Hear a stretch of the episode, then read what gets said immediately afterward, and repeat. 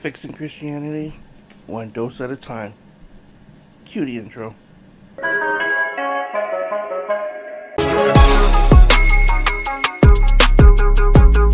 Hello everyone, and welcome to Christian Capsule Season two, Capsule number seven.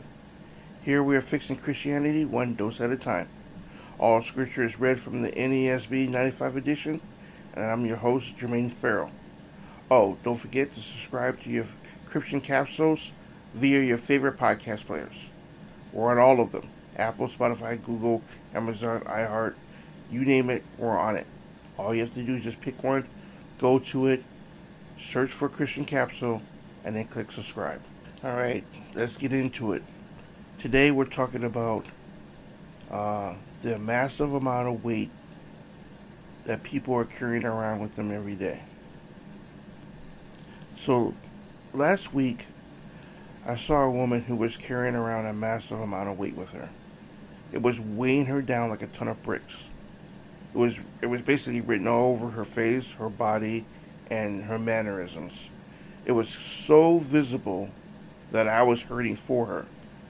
I mean, she was angry. She was sad at the same time. She was also just all out miserable. She was carrying weight about her kids, her health, her job, and her husband. And I, I'm, I'm, I'm serious. She had all of this on her head, or carrying it around with her. She had no outlet for her frustration. She had no one to help her carry her weight.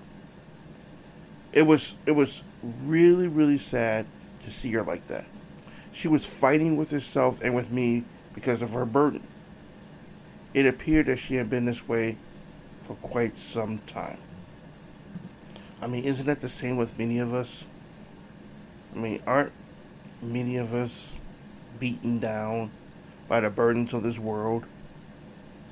Just living. I'm not talking about homelessness or anything extreme like that. I'm just talking about regular living, everyday things that beat or weigh us down, and they're just too dang heavy. I mean, most of the time we don't even realize we're carrying such heavy burdens.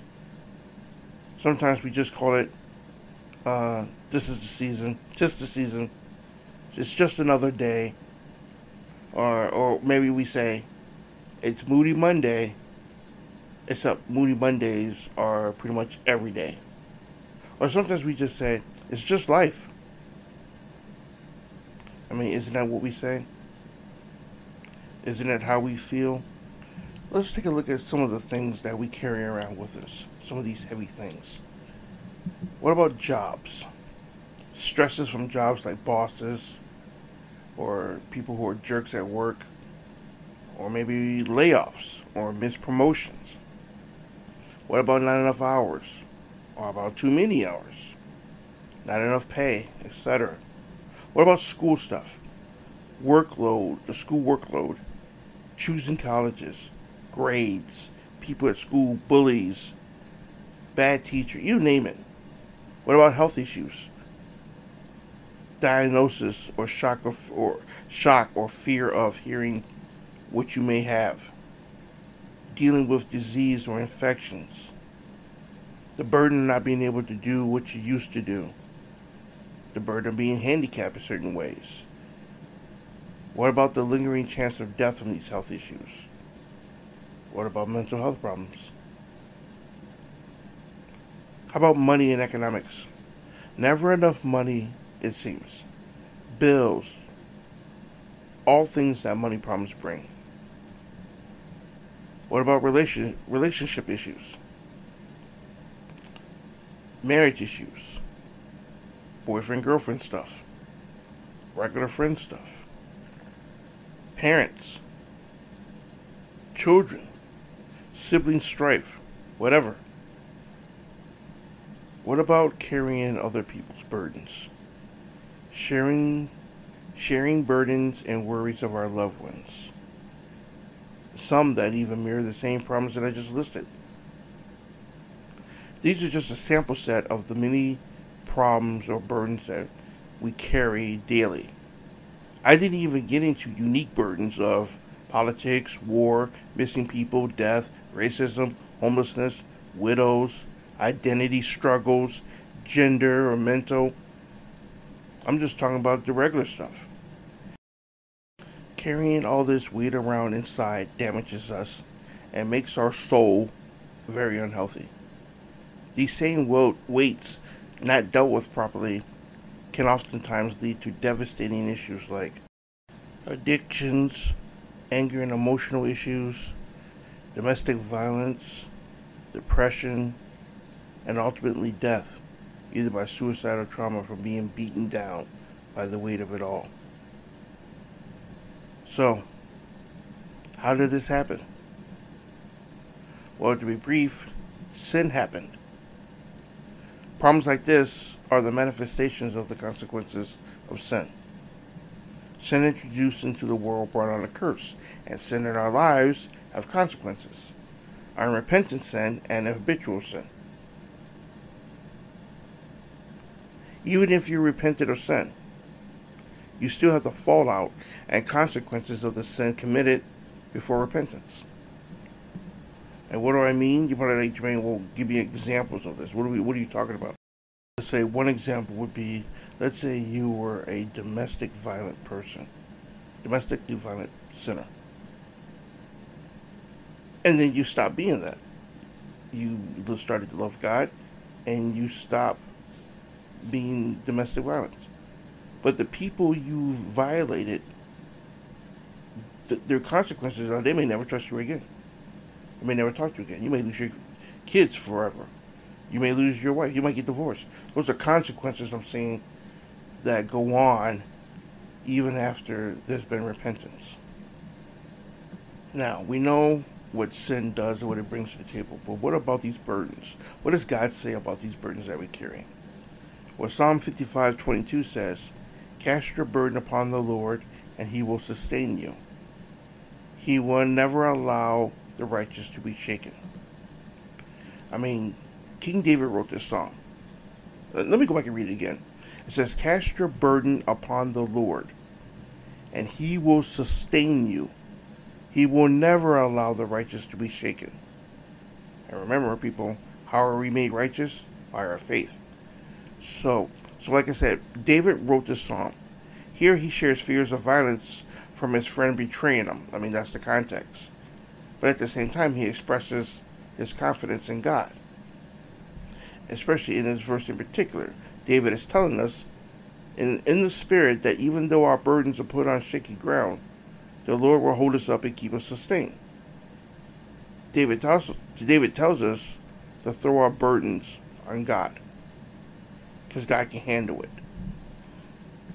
Here's another one from Psalm sixty-eight nineteen. It says, "Blessed be the Lord, who daily bears our burden, the God who is our salvation."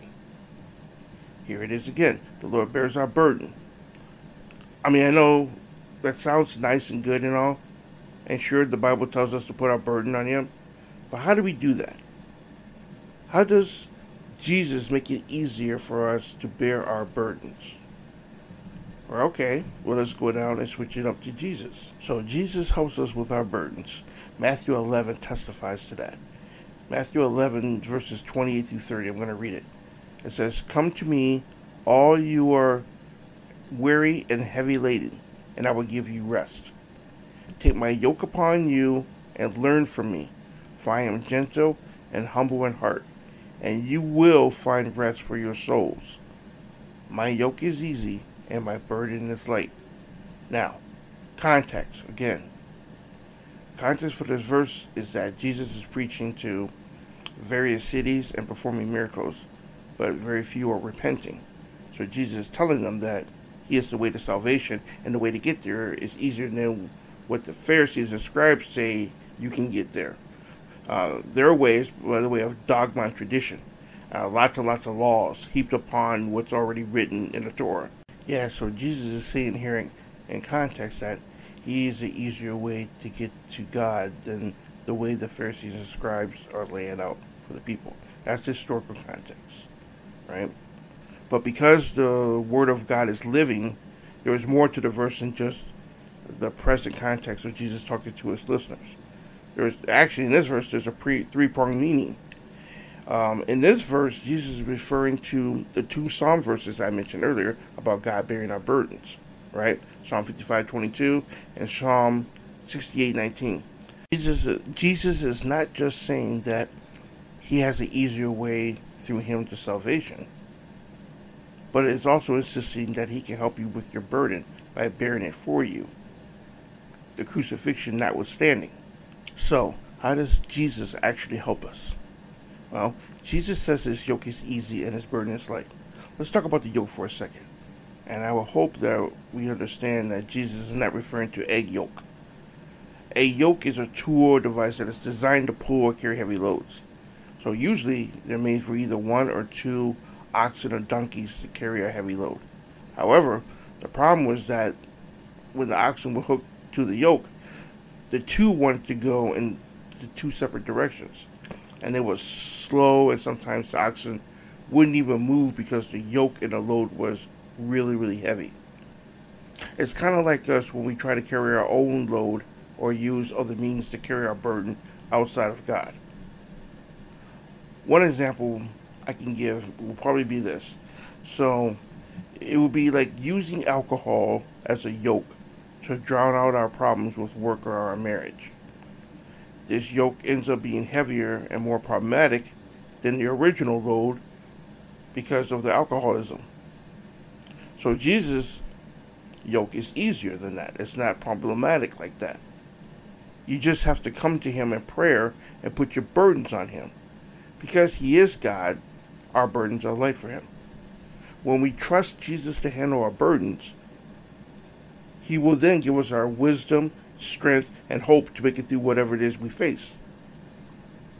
We have to surrender to his way of doing things. It is far easier and lighter than any scheme or way we could come up with to carry our own burden. David attests to this in Psalm sixty-eight nineteen. We do have a lot on our plate, but thankfully we don't have to go at it alone.